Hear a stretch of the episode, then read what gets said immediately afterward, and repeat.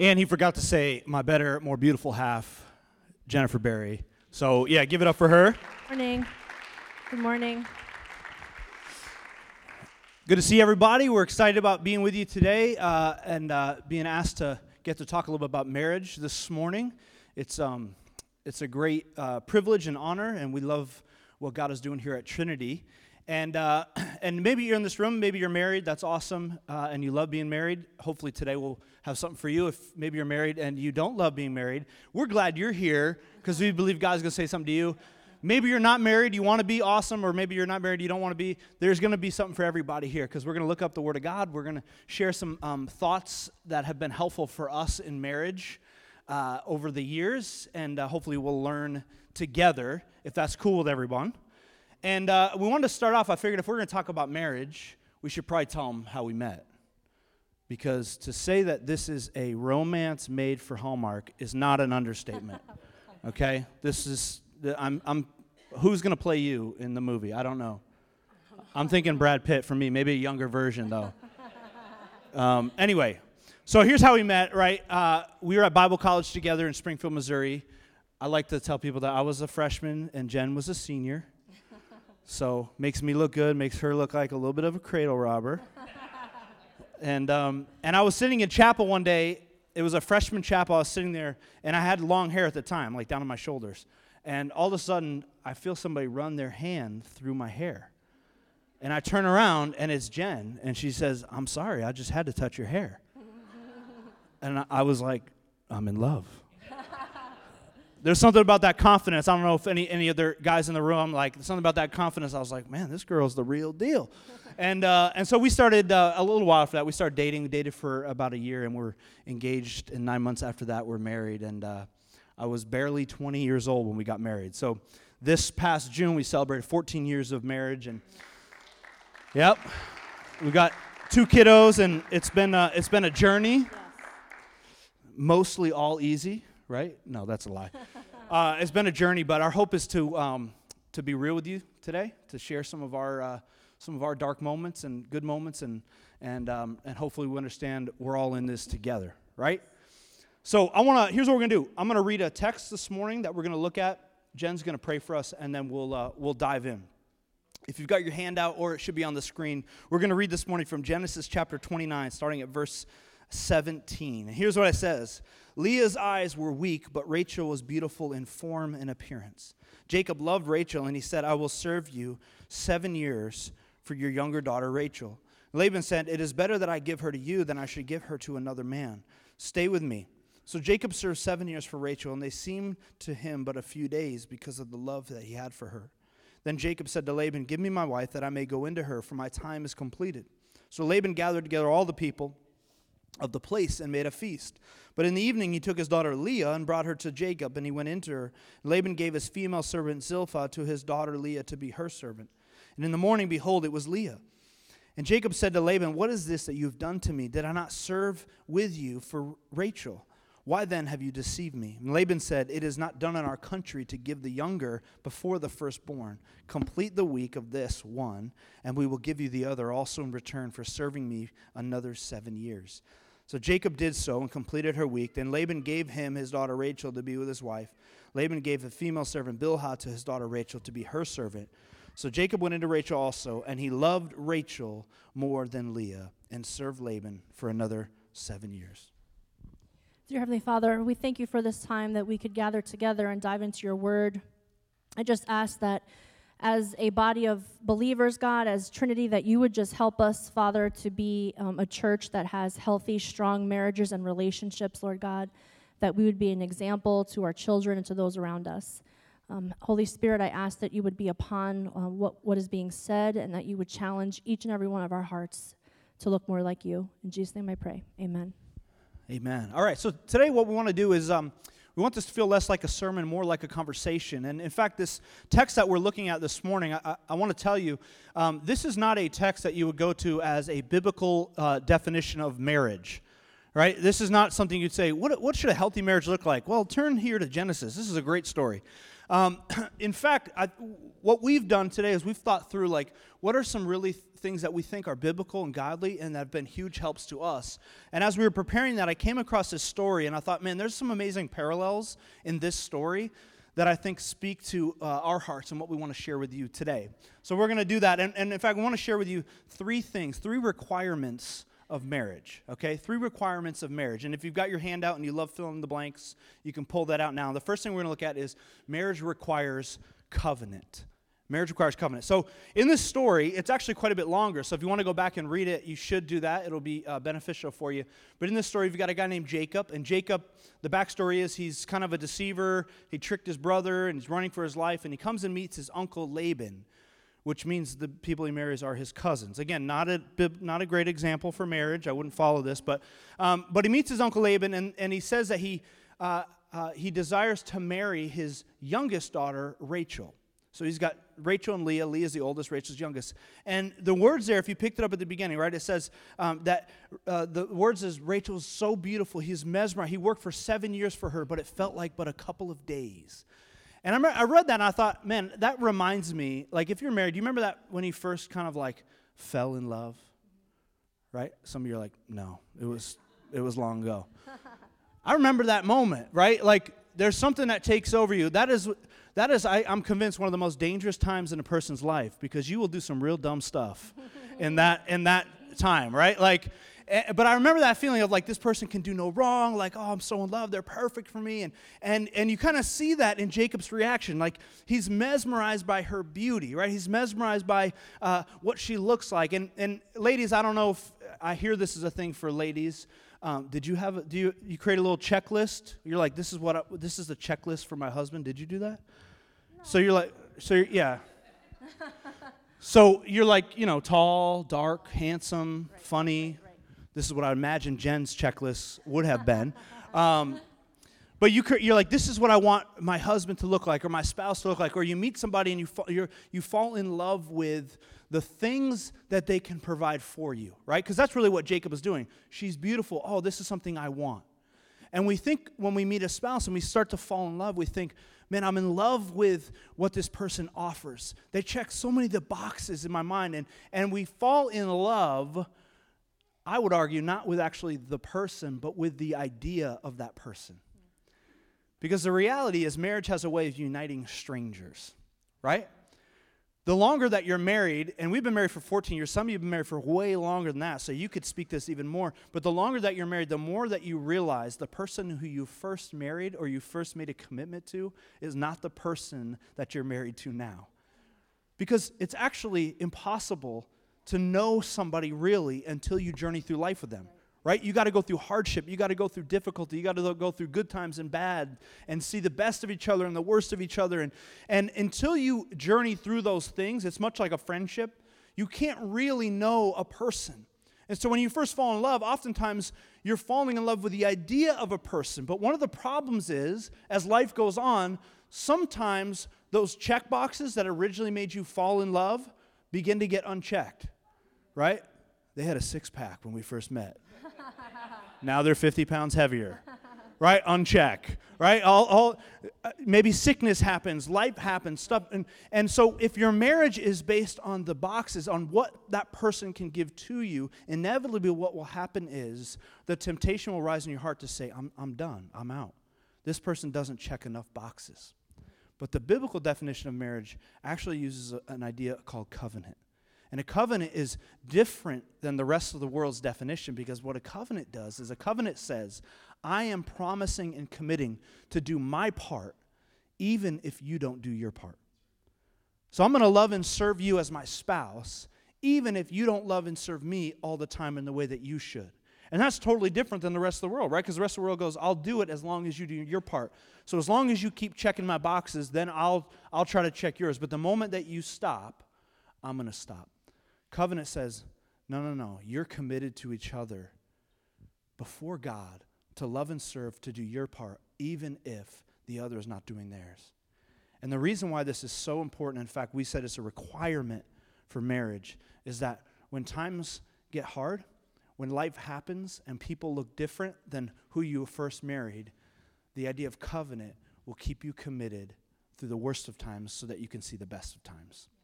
And as Jen and I were preparing, we were, we were talking a little bit about a story that really made, when this became a reality in our lives about two years into marriage, when we moved from Missouri to Long Island to start being pastors. So, could you uh, share with us a little bit about that, babe? So, my whole life growing up, since I was a, a child through my teen, through my young adulthood, um, I struggled with really bad fear. I had a really bad spirit of fear, is how I will describe it, how I, how I identified it at that time for many, many, many years. I was just afraid of irrational things, things that a, a, child maybe shouldn't be afraid of. Like we would travel and I would get really sick, and my parents would be like, "Oh, she's just a, she, you know, she doesn't travel well." At that time, not really realizing like something, I was literally making myself like physically ill from the fear that I was experiencing. Um, again, just not very aware of it. And so, go off to college. College is okay. Meet Jared. We ended up getting married. Um, had an event, had a, had a car accident that happened um, right before we moved to Long Island, which kind of set off this chain of events uh, for me personally, and I began to kind of emotionally spiral out of control. And we were just starting our um, pastoralship. We're new hires. You know, the pastors are supposed to have it all together. And I start at this church, and I am like, I'm literally, I'm a mess, emotionally speaking.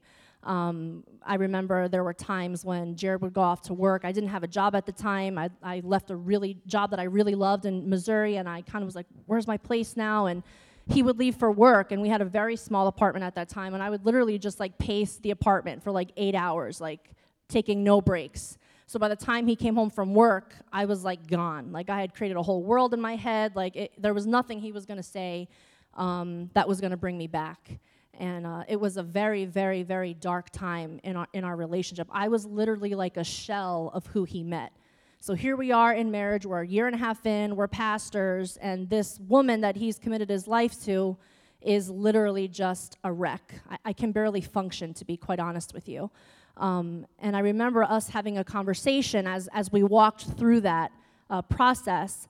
And he said to me he said jen i didn't know any of this about you and I remember thinking, oh my gosh, he's probably thinking to himself, like, what have I done? Like, I've committed to this person. She's a lunatic. Like, I don't want to be in this marriage. So he says to me, like, I didn't know any of this about you. And then I, I look back and I said to him, you don't understand. Like, I didn't know this about myself. Like, we're learning this about me together. Um, yeah, that was really challenging. It was a really, really challenging time. Yeah, I remember the realization that moment. Like, we got married. I, I was 20, I was young. And I think this is true for anybody that, that gets married, especially when you're married young, is – you you don't know that other person, but you also really don't know yourself. Right. So if you don't know yourself, how could the person you're marrying really know you? Right. And this is why for us like covenant was such a central piece because how tempting would it have been? And this was this was one moment where um, she was experiencing this, but there's been other moments where I'm going through stuff, right? And how tempting in that moment when you go, I didn't. When I first fell in love, this was not part of the equation. This was not part of the, the picture. Like, I didn't plan to walk home and my wife seemingly having a nervous breakdown. I'm like, what, what is happening? This is not the person I married, right? But when, when covenant is involved, it grounds you in realizing that I'm not giving up on this. This is part of the journey that God has called us to. And what's amazing now, like 14 years later, we are way more in love and committed to each other now because of that right? Because of those years of, I mean, marriage counseling, personal counseling for her, feeling like definitely, that's definitely a side note to this. Obviously, for time for time reasons, we can't get into the whole story. There's a lot more to the story of this part of our journey, but I want to encourage you. Like, if there are things that you are struggling with personally, please don't be afraid to seek out counseling. I, I personally feel like everyone can benefit from it. That's just a personal opinion of mine. But if there are things, if there are behaviors, if there's thought patterns that you've been dealing with for a really long time, please don't be afraid or don't feel like it's a sign. I think sometimes we think it's a sign of weakness to, to ask for help, but really I feel like it's really a sign of strength when you realize that there's something wrong and you want to be really who God wanted you to be.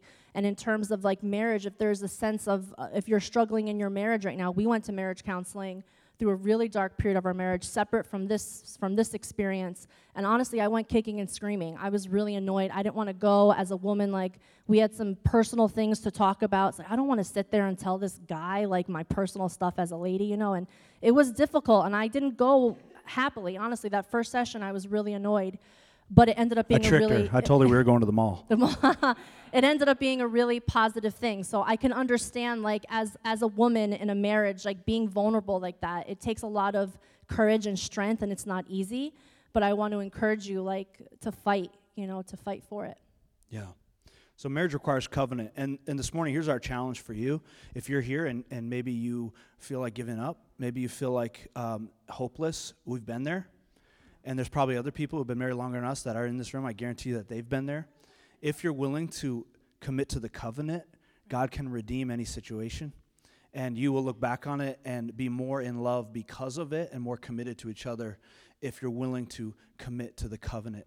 Um, so, marriage requires covenant. The second thing we want to share with you is marriage requires mission. Marriage requires mission. And uh, it's interesting when you look at this text, like, this text is kind of a case study, the story on dysfunction and idolatry. Uh, this, this, this story really shows us something about the condition of the human heart, which is the human heart is an idol factory, right? Like we are all constantly looking to things outside of Jesus to find worth and value in. That's an idol.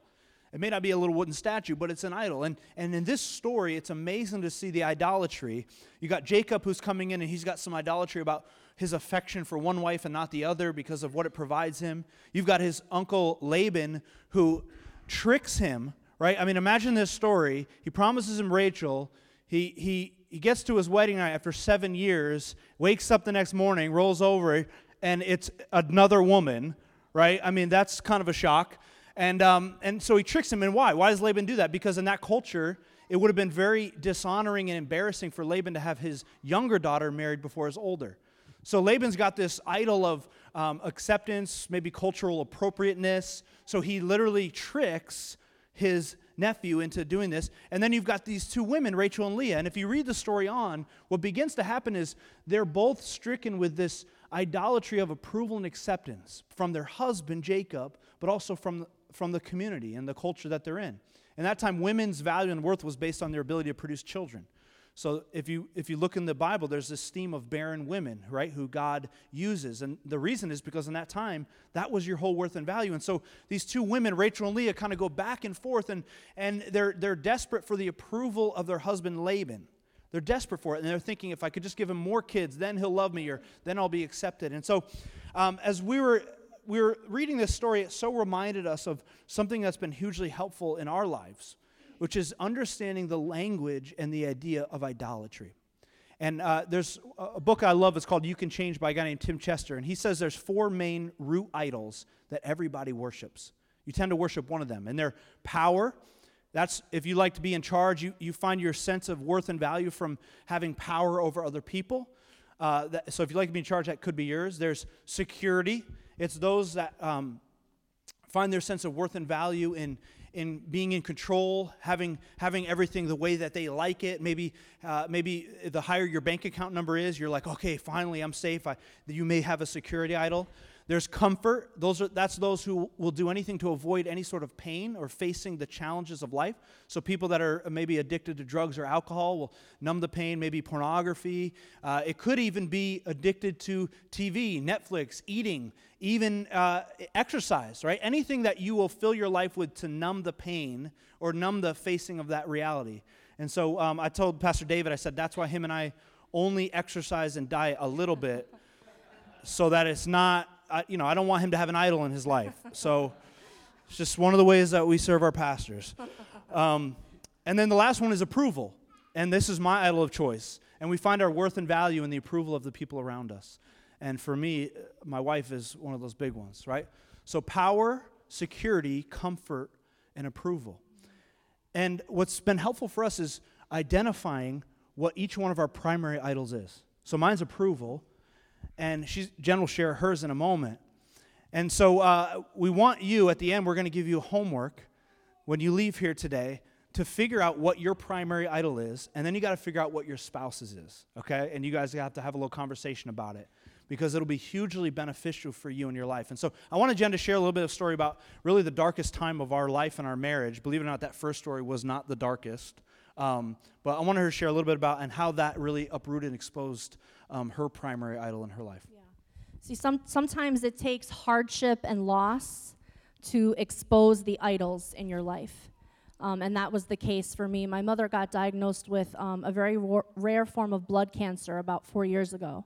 And um, it was a very difficult journey, which any cancer journey is. Hers was just extremely traumatic. There was just, we, we, were, we were drowning pretty much for the 23 months that she battled. Um, we ended up uh, losing her. She went to be with Jesus in March 2017. Um, and during that time um, is when I really became aware of the idol of security that I had in my life in regards to my mother. Um, so I grew up in a single parent home, and my mother was really my, my caretaker, my main caretaker. Throughout my entire life, into my young adulthood to my adulthood, my mom was my cheerleader. She was always on my team. And even when I felt like other people weren't on my team, I had a broken family, so uh, um, I oftentimes faced a lot of rejection from the other side of my family but the one stable person like on earth who always i felt like i didn't have to work for her to approve me i didn't have to work for her to accept me was was my mother and so now she's ill and not only am i losing this person who is incredibly special to me but my idol is being attacked constantly this idol of security because i know like something you know the, the things that she was able to be for me are being attacked um, she had a very generous spirit about her and um, she was such a financial help to us in our marriage. Um, it just was who she wasn't rich, but she was super generous with her money. Um, so when we were struggling financially, she would, you know, when we were first married, we were married on uh, June 11th. The 11th of every month, she would send us $100. So, like, when we couldn't make bills, it was like, okay, but the 11th's coming because mom's going to send a $100 check. Like, that's just who she was. That was her nature. When Thank you, kid- moms. We love you. Yeah. when my kids came, she would buy, like, all the diapers, all the wipes. Um, she would buy these little jammy zip up things that we were, like, obsessed with, with the little feet, you know, and the kids wear those. We're, like, obsessed with those. And when she was ill and, and, I, and eventually died, I was like, oh my gosh, like, what are we going to do? Like, my kids are never going to have jammies again, which is totally irrational. I understand that. But when you're going through that type of grief and trauma, those are the type of things that you can say to yourself, right? And I thought, this is it. Like, my, life, my life is over. Everything stable in my life is crashing around um, in front of me.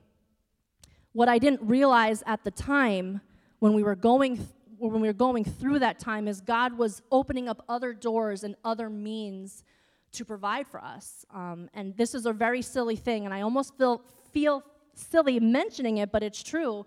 The opportunity to learn how to coupon came into our life, which sounds like crazy, but it did.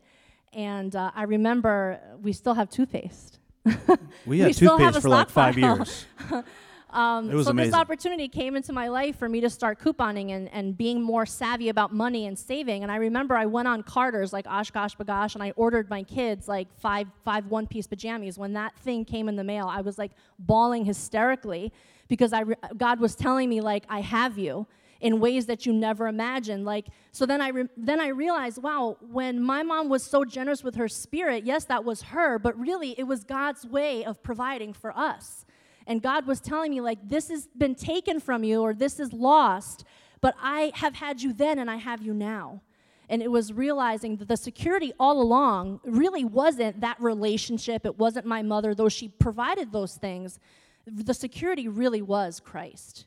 And my heart needed to get back to that to say, You've had turbulence happening in your life, you've lost this but I'm always going to have you because the security is not going to be found in our marriage. It's not going to be found in our relationship. It's not going to be found in the things that He can pr- provide for me because He's human. He's going to mess up. There's going to be times where financially we're going to get shake as, as a couple. But I have to remind myself of that idol of security that I have because there are times in my life where that idol starts to be attacked. And when that idol is attacked, I start to fall apart. If I don't remind my heart that really the person who offers the ultimate security, no matter what you're walk- walking through, in means of couponing something so ridiculous, is really at the helm of it is really Christ. He's really offering that gift of security to me. What was interesting in that time, too, as she's going through this, my idol's approval, right? So I want the approval of my wife. So she's sitting there crying, crying and saying, everything's falling apart. Uh, not, you know, nothing's going to happen. I'm losing my mom. I've lost my mom. I can't, I have no security anymore. And I'm like, what about me? you know, uh-huh. every man's worst nightmare, right? Like, you're not enough. And my idol of approval starts coming. So, like, idols are flying everywhere. They're trying to top each other. And having the language of idolatry and, and each of us understanding the primary idol of each other's hearts was so helpful because we understand what's really happening here, what's the real problem, and then how do I help my spouse. And so, what it reminded us is that marriage doesn't just require a covenant, meaning we got to stay together. Marriage also requires a mission, meaning I have a job, and my job is to help my spouse love and trust more in Jesus. Right. And can I say it, it this fact it doesn't make trials in your life easy. It won't make them joyful, but it can make them purposeful. So in your marriage when you go through struggles and you, if you have that mindset for me, I try it doesn't again it doesn't make what we walk through any easier. I don't feel joy in having to watch my mother suffer. There was no joy there. It wasn't easy. But I can look back and say, but God was using it for his purpose and there was a purpose to it. So, just to encourage any of you today, any of you walking through trials or tribulations, it won't make it easier, but there can be purpose. And when, when Christ is involved, there is purpose involved in it. And it often makes your life and it makes you who God designed you to be. So, you've got a covenant. Marriage requires covenant, marriage requires mission. And part of that mission is to understand each other's idols and help each other love and trust more in Jesus. And so that's your homework when you leave. You got to figure out what's your idol, what's your spouse's idol and uh, that'll go a long way to help Tell them you. the four again, just in case. Okay, so power. Number one is power. Number two is security. Number three is comfort, and number four is approval. So you can uh, spend some time figuring that out. Hopefully, that doesn't uh, uh start up any fights. If it does start a fight, that should indicate that's some idolatry. Some idols. Yeah, that's right. That's right. Exactly. So use that fight for good. yeah. All right. Last thing we, we know marriage requires is marriage requires the gospel. Marriage requires the gospel. And it's interesting in this text, the story of Leah, right, who is at first really rejected by her husband. Um, she gets to the point where um, she starts to have kids. And her first couple of kids, she begins to make these statements like, maybe now my husband will love me. Maybe now Jacob will love me. This, this desperate attempt, this idolatry, as we said, to have acceptance from Jacob. But what's interesting is, as she has about her third child, the, the language shifts, which indicates that there's something happening within the heart of Leah. And instead of saying, maybe now my husband will love me, she begins to praise and worship God. And it indicates very much so that there's a shift that happens in her heart where, in every other relationship in her life, including her relationship with Jacob, the idea that she had in her mind was my worth and value, my acceptance is based on my performance.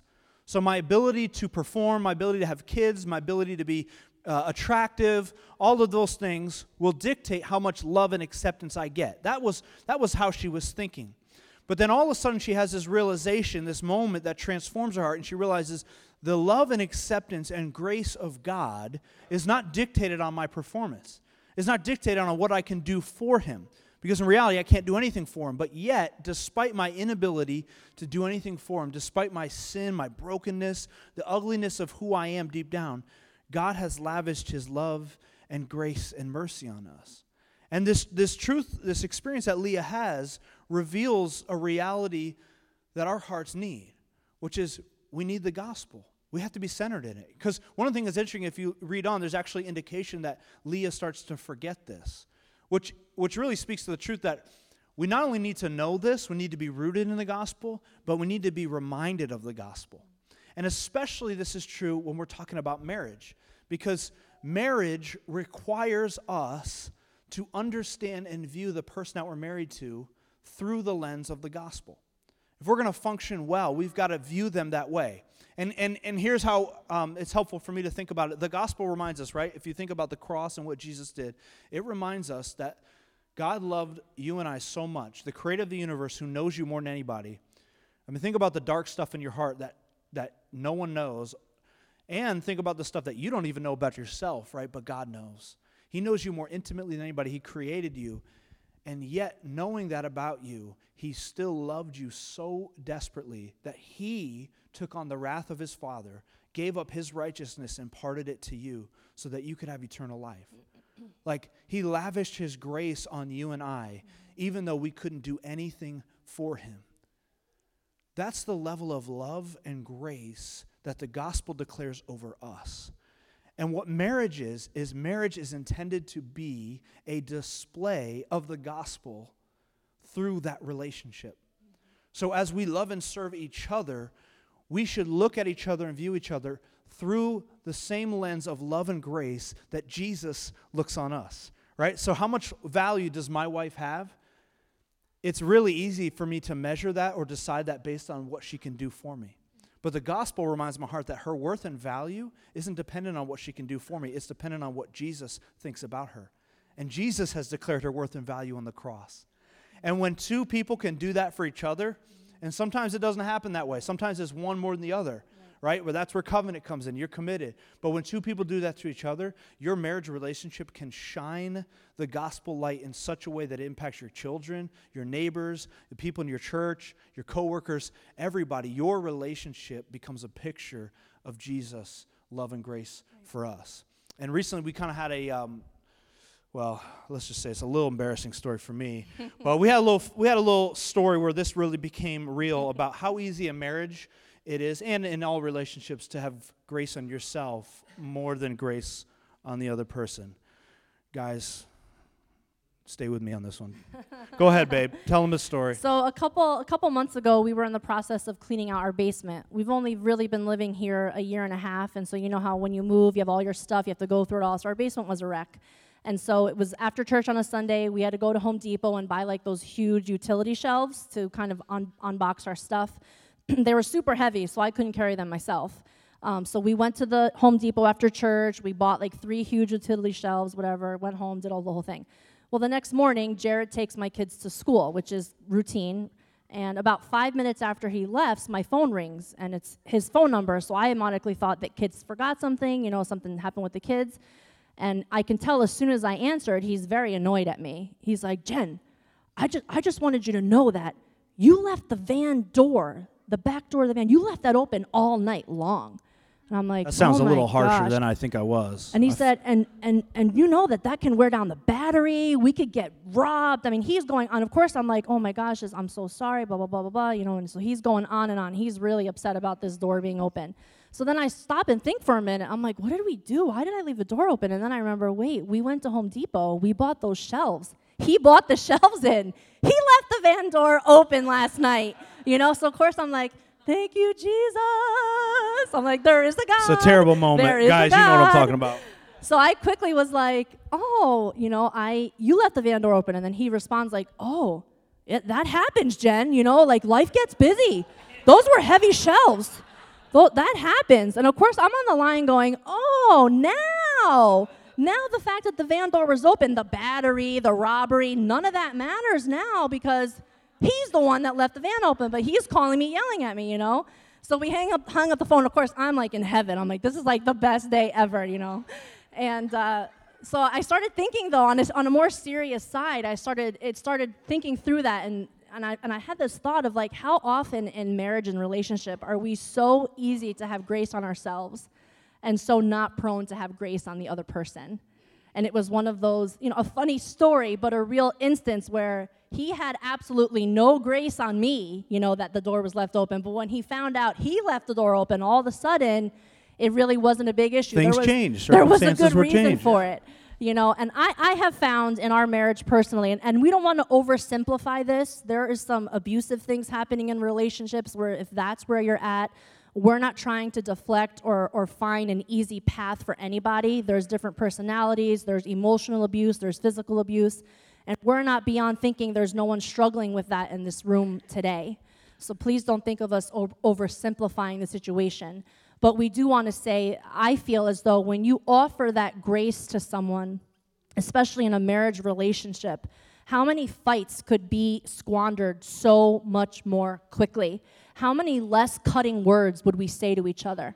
How many less things would we say that we really didn't want to say, but you know, in that moment you're angry? It's like as, as happy as Jared can make me, he literally can tick me off like no one else in the entire world. Like literally, he can push buttons in me that like gift. no one else can push. But it's true, right, of your spouse. It's like they can make you the happiest, but they know like that little thing to do that's like could drive you insane. So we want to encourage you. We want to encourage you and say, maybe some of you fought like at home this morning and you can't wait to, to leave because you got your whole story how you're going to take them, right? I know, I've been there, right? You're like, probably 50, wanna, 50% of the couples in here definitely no, fought on the way to church. Right, and morning. then you're probably in here like not even paying attention. You're like, I'm going to say this, I'm going to say that. Let me get my notepad out. Like, I don't want to miss a thing to say to him or her, you know? We want to challenge you to say, like, in those moments, reflect on or allow the reflection to be how much grace Christ lavished on you, how much more grace should we lavish on our spouses? And again, we're not oversimplifying it. We understand there's some really, really difficult things. There's some deep pain and some deep hurt that makes, the, makes that so much more challenging. We understand that. And in that case, we, we encourage you to seek counseling. Please come speak to the pastors here. Find someone who you can talk to to help walk you through that if you're in that type of a relationship. But offer each other grace. Offer each other grace. See them how Jesus sees them.